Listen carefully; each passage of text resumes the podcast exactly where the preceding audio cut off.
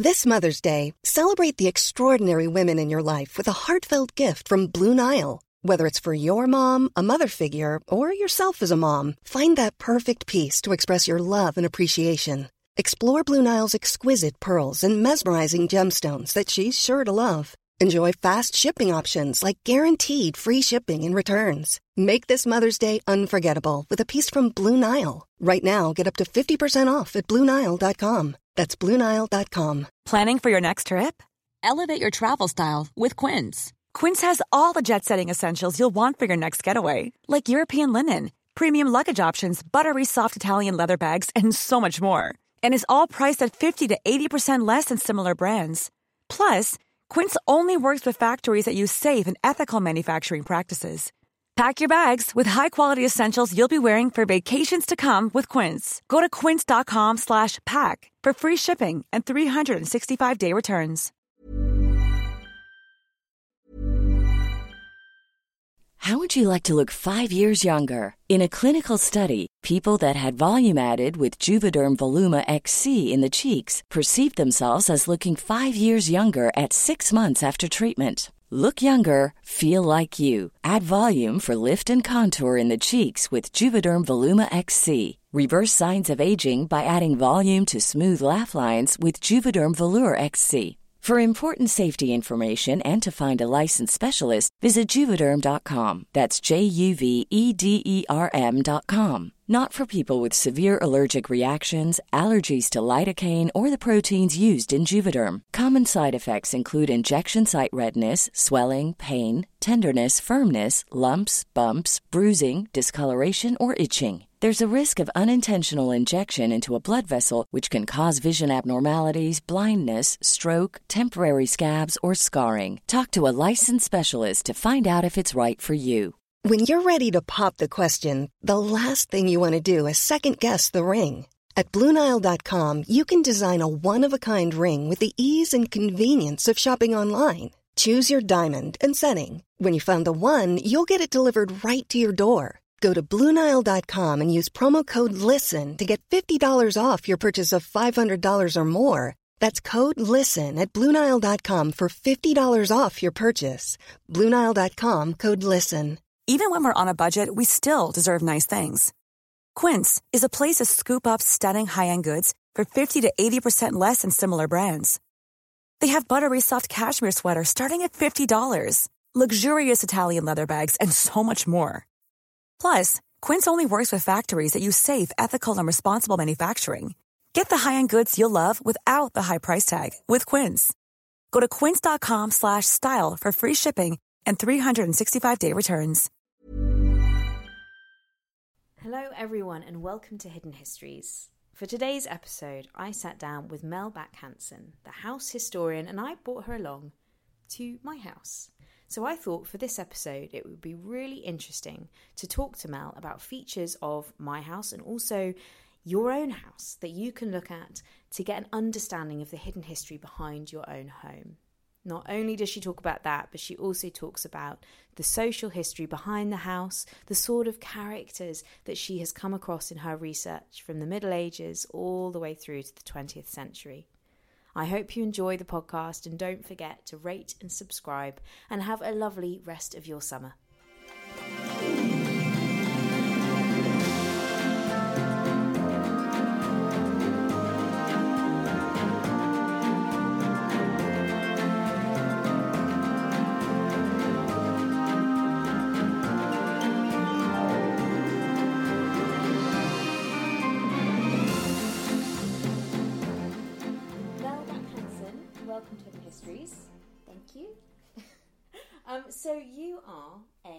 House historian. You are the first ever house historian that I have met and has been on the podcast, of course. Yes. So to begin, what is a house historian exactly? Well, it's a great question, um, and one I get asked a lot. um, but in essence, um, I specialise in the social history of houses. So, as opposed to an architectural historian who will obviously detail all the architectural features, um, I look at more of the social stories. Uh, It's the people stories. It's all about who's lived in a house um, and the generations and the events that have taken place. So I do look at the architectural features. Obviously, that will have a, have a role in telling the story of a house. Um, but when I research the history of a house, it's going right back to who built it, why it was built, um, the very first people to walk through the front door, telling their stories, and then the different generations of different families that have come and gone in the life of a house. That's amazing because there are so many stories within, well, I suppose, four walls, aren't there? Yeah. And it, it's especially in these older houses. Anybody who loves history, as I'm sure anyone who's listening to this podcast does, Yes. goes into a location, and that's why you know hidden histories is such a key theme within the entire scope of the podcast. Because into a location and can feel this sense of a story of that Yeah. overwhelming sense of history. Yeah. Um, so what kind of what are the oldest houses that you've had to look at? Well, um, the very oldest house I've ever looked at was actually an old chantry house. So, and it was built uh, 1490s, um, and it was built specifically um, for a sort of local benefactor to have someone pray for them. So it was a very old sort of medieval form of, of wasn't really a house in the traditional sense. Um, but short time later, it was um, dissolved at the dissolution of the monasteries and dissolution of the chantries. Um, so from the 16th century, it was a gentleman's house, became a farmhouse, um, and actually it still has some incredible original features: um, timber ceilings, garderobe, stone spiral staircase. Um, and now it's it's a family home, so it's quite it's quite a mixed bag of, of history. Um, but that's definitely the oldest house I've ever researched. Um, but on the whole, they tend to be 16th, but probably more like 17th century. So it's it's the houses that st- that still exist. Um, but it is normal in inverted commas residential houses. So it's less big stately homes or old manor houses. It's more um, the houses that sort of everyday people have lived in. So, and that's actually part of the reason I love it so much because it's it's telling the stories of lots of different types of people. Um, it's not just the kings and queens and the aristocrats. It's actually the farmers and you know perhaps I don't know the lower echelons of society. It's had its you know the houses have had their mixed bag, so they may be stories of famous names, famous people, gentry, different people, but on the whole, it's that revealing stories of ordinary people, and actually they they seem ordinary, but actually could have extraordinary lives, and the stories that unfold. It's it's brilliant. So how would you begin researching something like that? Well, um, it's a lot of the ti a lot of time in archives, um, but probably the key thing is actually you have to work backwards, and it seems counterintuitive because you actually want to. If you know your house was built in 1752, you want to jump straight back and find out when it was built and who built it.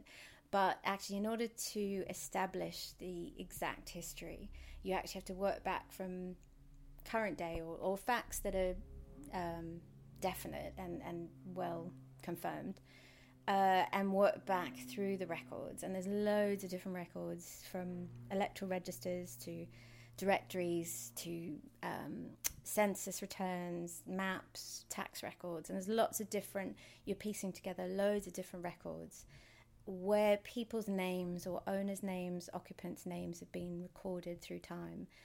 Um, and once you start getting back into the earlier history, houses weren't clearly identified. So in a lot of cases, whether it's a an old cottage in Devon or if it's a townhouse in, in London, they were often not clearly identified with either a name or a number. So in the early records, you don't know what house you're looking at. So that's why you have to work back. So once you get to a certain point, you actually start looking at the names of people rather than an address that we would know today. Um, and you only know the names of those people you need to investigate because you've already discovered them through working backwards in time. So, so that's the key thing. And then, yeah, it's loads of different sources.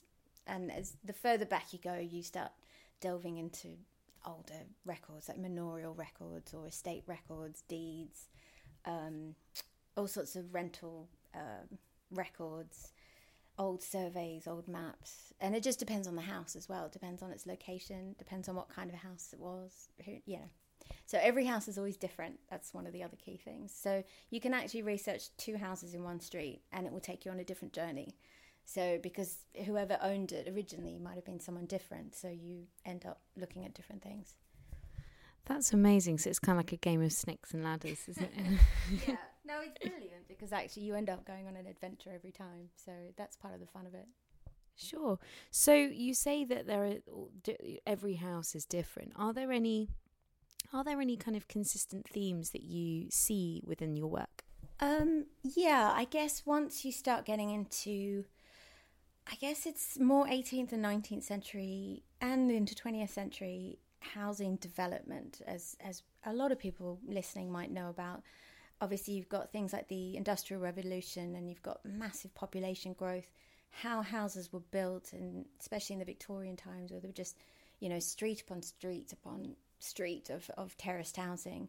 Um, and those sorts of themes about how houses were built and how people followed the builders just followed sort of pattern books about how houses were constructed. Um, and those sort of themes come through in in houses of the same age. So you know you'll know roughly um, how yeah how they came about, how they were likely built, and the, those sorts of themes will be consistent. So and the same even with a Georgian house. If you're going back to the 18th century, why the house was built, a lot of those themes will be similar. Okay, so going back to say, you say your research is generally more based around the 18th and 19th centuries. Yeah. Um, the Georgian house, what kind of what kind of houses were there, and what sort of people would you expect to necessarily find there? Well, again, it depends on where you are. so if you're looking at a, uh, I don't know, a, a Georgian terrace in Mayfair or Westminster in the middle of London, uh, and if it's a certain size, um, then you're going to have similar themes, and they're going to be gentlemen of a certain class. Um, you might, if you're getting something slightly smaller, then you get into the middle class or the clerk class or or merchant class, someone who's who's successful in business. Um, but then you can get a Georgian house, which is still a two up, two down, and actually you've got labouring classes and you've got more working classes, and it just depends on where it is.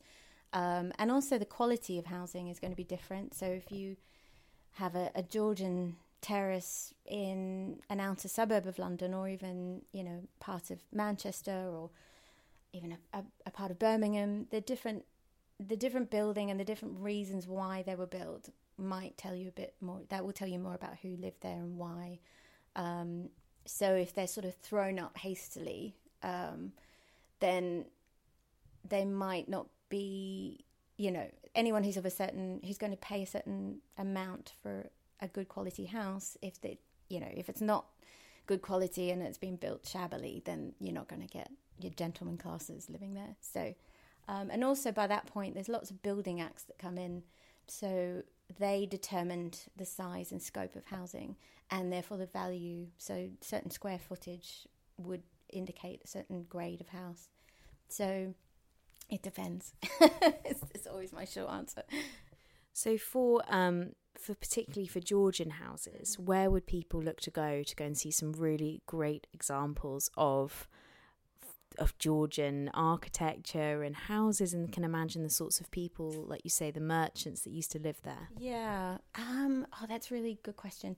There's there's a real variety. So you could obviously London there's still a lot of Georgian houses in London um, but equally, somewhere like Edinburgh, um, perhaps even if you're going slightly different tack, you're looking at the spa towns. So you're looking at Bath or uh, Brighton, and they were built for very different reasons. So, um, but also equally beautiful Georgian houses. So it's it's a, yeah. I mean, they're all over the place, really. So actually, even even in small market towns, you can find some really lovely Georgian houses in your research, what are the most fascinating stories that you've come across to do with individual houses? Well, there are many. Um, I'm just trying to think. They're probably the most recent ones. Um, there was a house in Gloucestershire, um, and it was actually built as sort of a gentleman's residence. Um, later became a farmhouse, um, and it had some extraordinary stories. Um, In the 19th century, it was, uh, I guess you'd almost say gentleman farmer, but he was a farmer, um, had a large family, was living in the house with his wife, and, and I think there was something like six or seven children. Um, but what's brilliant is that there were actually some scratchings on one of the upstairs windows which had names on them, and the current owners didn't know what this referred to or when they'd been scratched. But there was a name of Lily, and there was a name of Thea, and there was another girl's name. And it turns out that it was actually the daughters of this farmer in the 1860s and 70s, and they had scratched their names into the upstairs window. So there was, it, I mean, it the current owners just loved it because it totally brought to life these you know naughty girls who scratched their names into into the windows um, but then it sort of was revealed that um, the current owners had suspected that the house was haunted um, and they had seen both of them husband and wife had seen what they think is a ghost um, and they had the name sort of passed on by someone else that um, they thought it was the name, and it escapes me now. Um, but they had a girl's name anyway. And uh, so if you start, it had a girl's name. Okay. It had a girl's name, and they didn't know anything about. They just had this sort of vision of a ghost that they thought sort of occupied the house with them. Um, and as it turns out, it was one of the daughters of this farmer, and I found her in the records. She didn't die in any dramatic way. She got married, she became Mrs. Brown, she lived in Gloucester and had children. But the current owners just absolutely sort of fell off their chairs because they just they loved the idea that we'd we'd found the girl and actually no idea why they that she might be haunting the house, but um, it seemed friendly enough. So they were they were genuinely over the moon. Um, but then after that, many years later, the house actually got renamed and became another gentleman's residence, a sort of nice big house in the country. Um, and it was the home of another family, but they were the the well, they were the eldest or the father of the family was was in line to inherit a title. Um, and he then died in a car accident, so his son became a very young heir to, to this title. Um, and it was you know family home and they had lots of adventures but it turns out uh, this son when he grew up he fought in the second world war and worked for the SOE um, and actually he he went missing in 1941 and they yeah there was no because it was the SOE there was very little information there was this special operations executive um, and it was only in 1943, two years later, they discovered he had actually died in 1941. Um, and even now, when I was researching it, the events are shrouded in a bit of mystery. No one's quite sure what happened. Um, but then it turns out his widow, because he'd married shortly before the war, his widow then in 1952 became a lady in waiting to Princess Elizabeth. And then when she became queen, Queen Elizabeth II. So it's this extraordinary story of this hero of the war, of the Second World War died fighting in the Special Operations Executive, and then his wife becomes lady in waiting to the Queen. So this whole story unravels of ghosts in the 19th century and farmers' daughters, and so that's one house where actually these extraordinary stories start coming out, and it's just in the life of one house. That is amazing because if you think about how many people, even if your house is, so my house is probably, I don't know, 150 years old? Yeah. I'm looking, Late, I'm, yeah. I'm looking at you going, how old is my house, Mel? yeah. Late 19th century? Yeah, yeah. Okay, so like what even even this house, for example, Mm. the amount of stories that it it probably contains. Yeah.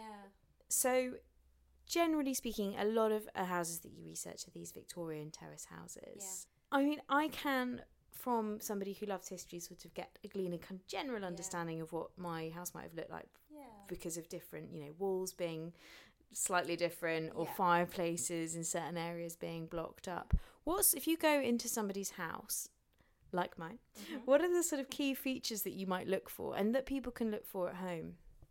Um, well, I, th- I guess you've just named a few. I think the difficulty I think with a lot, especially Victorian, oddly enough, um, Georgian as well, but a lot of the homes which we live in now, um, we've we've made our mark on them. We've stamped our own sort of personality on them, and so have sort of a lot of 20th century people before us.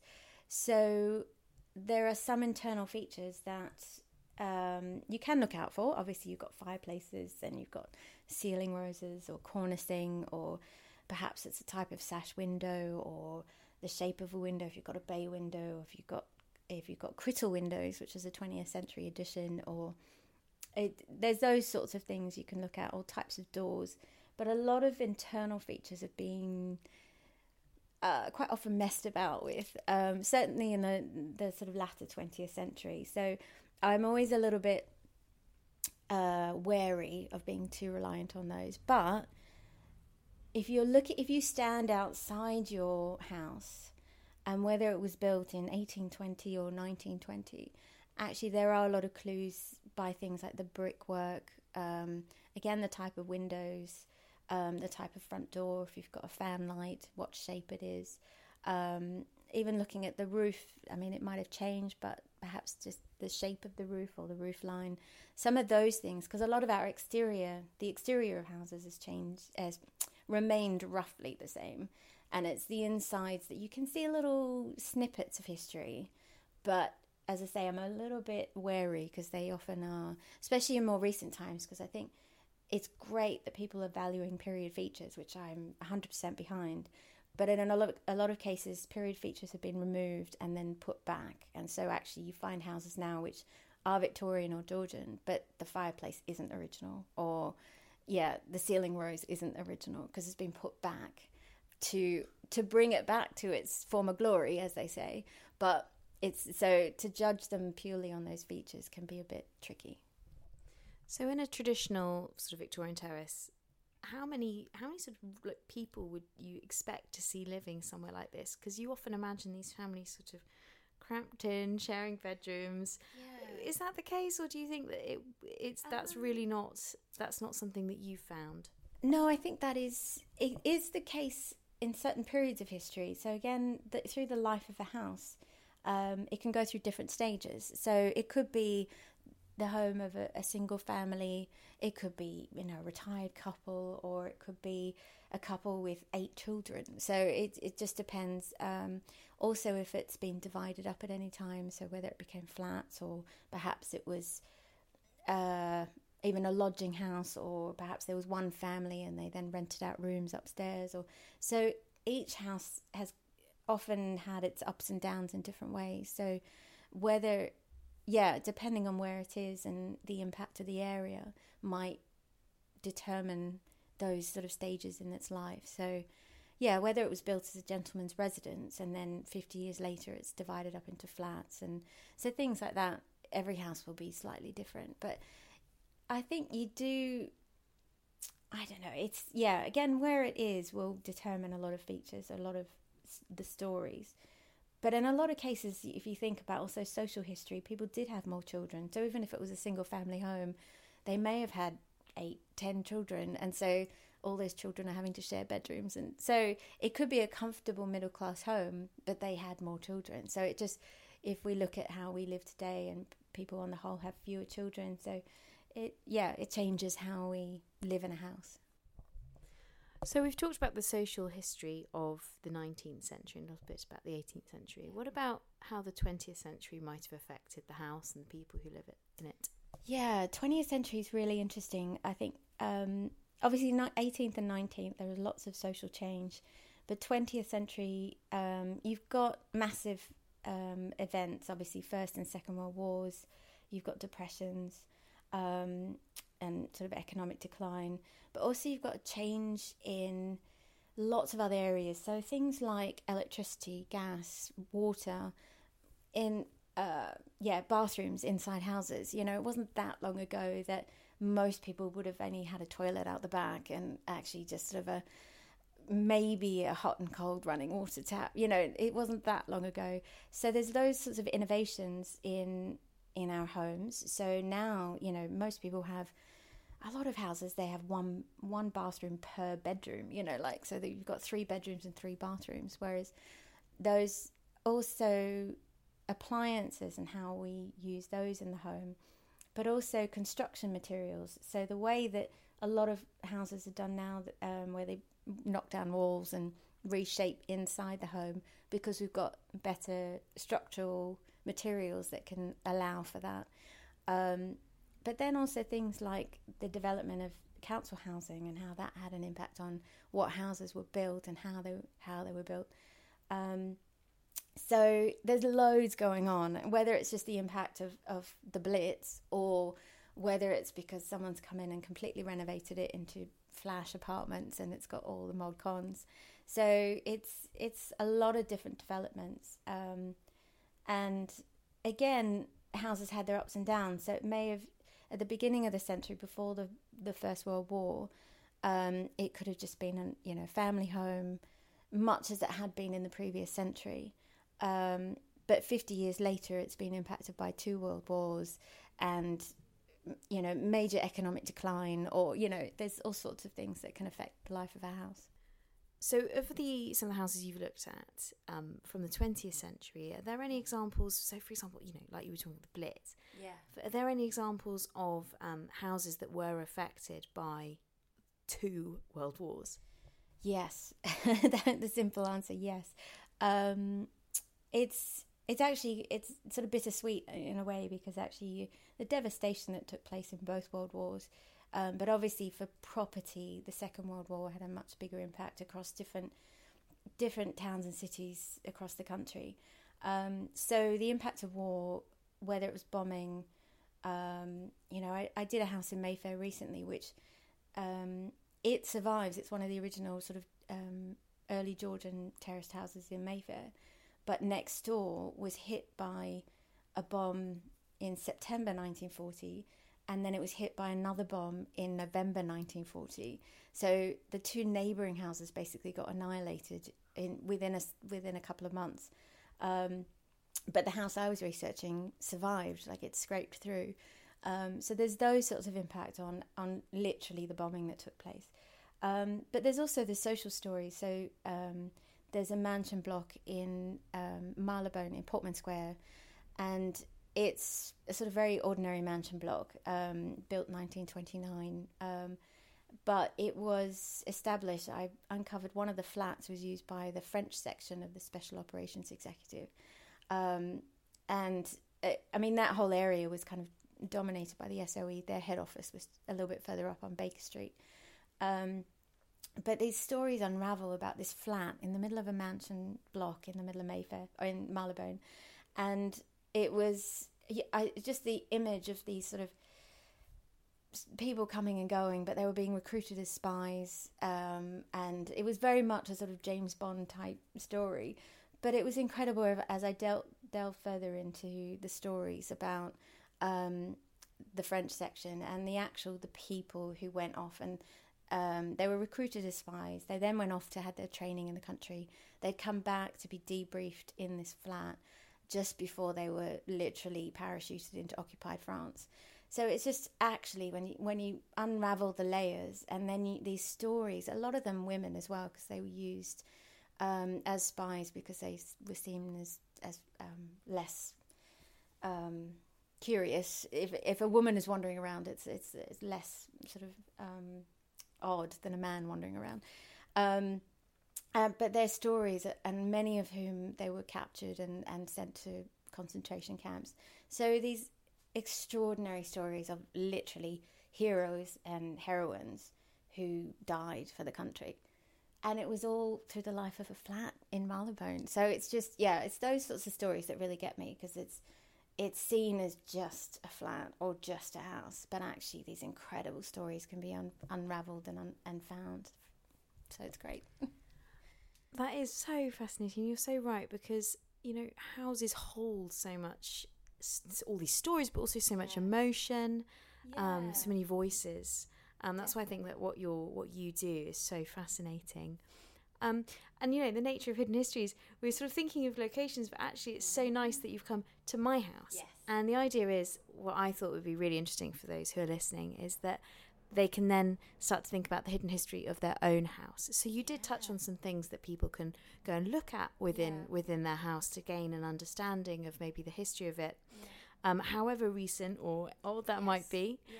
Um, but if they were going to go dig a little bit deeper, Mm-hmm. how how would they begin? Uh, the best thing to do is to go to the local archives or local record office in your area. So, most of the material, whether it's maps or tax records or census returns, um, a lot of the material for each area is based in the area archives. So, if your house is in Lincoln, then you go off to the Lincolnshire archives. If your house is in Birmingham, then you go off to the archives there. Um, so it's if you go to your some of them are different. Some of them have city archives it depends on where you live. Um, but you can head off there. They've got guides as to where to start. Um, and there's lots of again depending on your house and how old it is and where it is it will determine how you go about it. But there's um, most of the archives the archivists are great. They'll guide you on where to start um, and whether that is just looking at a whole lot of old maps just to gauge an idea of the the development of your street or your your area um, but then you can delve further into loads of different material to find out the stories of people. Okay. So what are you working on at the moment? Uh, well, um, I've just finished um, a row of cottages in Somerset, um, and they're actually derelict cottages, so it's very a little bit different for me. Most of the houses I do are occupied, um, but these houses were actually burnt down in a fire um, in the late forties, and they want to renovate them and bring them back to to residential use. Um, but it was brilliant because they thought they had they might be late 19th century, um, but it, I've uncovered that there was a single house there back into the early 18th century. Um, so looking at old maps and lots of different records and manorial records and all sorts, um, I uncovered that there was this. There's been a house on that site for far longer than they expected, which they were very happy about. Um, so that was really fun. Um, but it was quite different researching houses that don't really exist.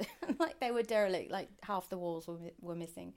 Um, but and then I've just finished a Mayfair house, but I'm actually working at this very minute on a new book.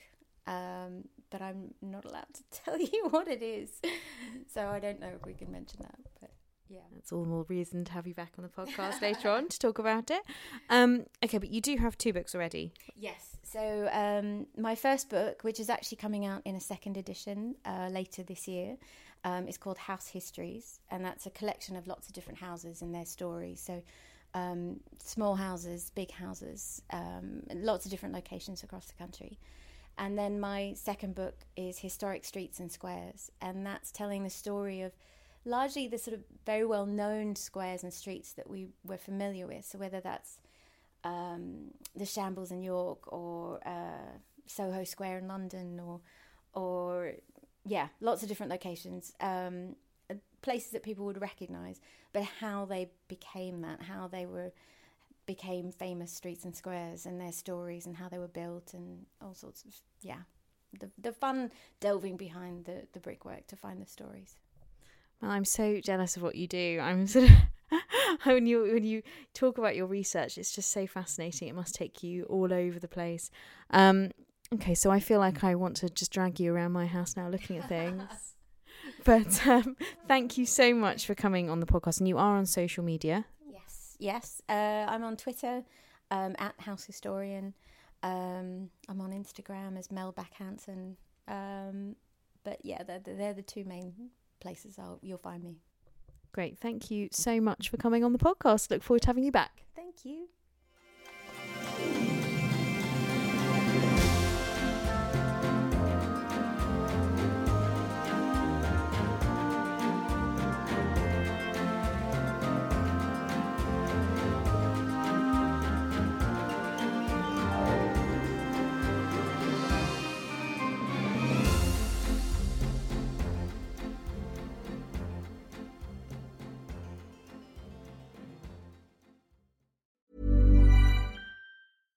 Cool fact a crocodile can't stick out its tongue. Also, you can get health insurance for a month or just under a year in some states. United Healthcare short term insurance plans, underwritten by Golden Rule Insurance Company, offer flexible, budget friendly coverage for you. Learn more at uh1.com. Hey, it's Paige DeSorbo from Giggly Squad. High quality fashion without the price tag. Say hello to Quince.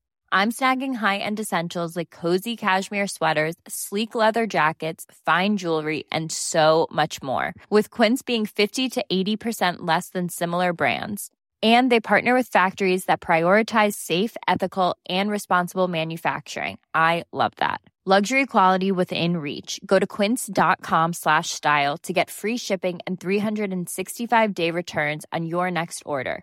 Quince.com slash style.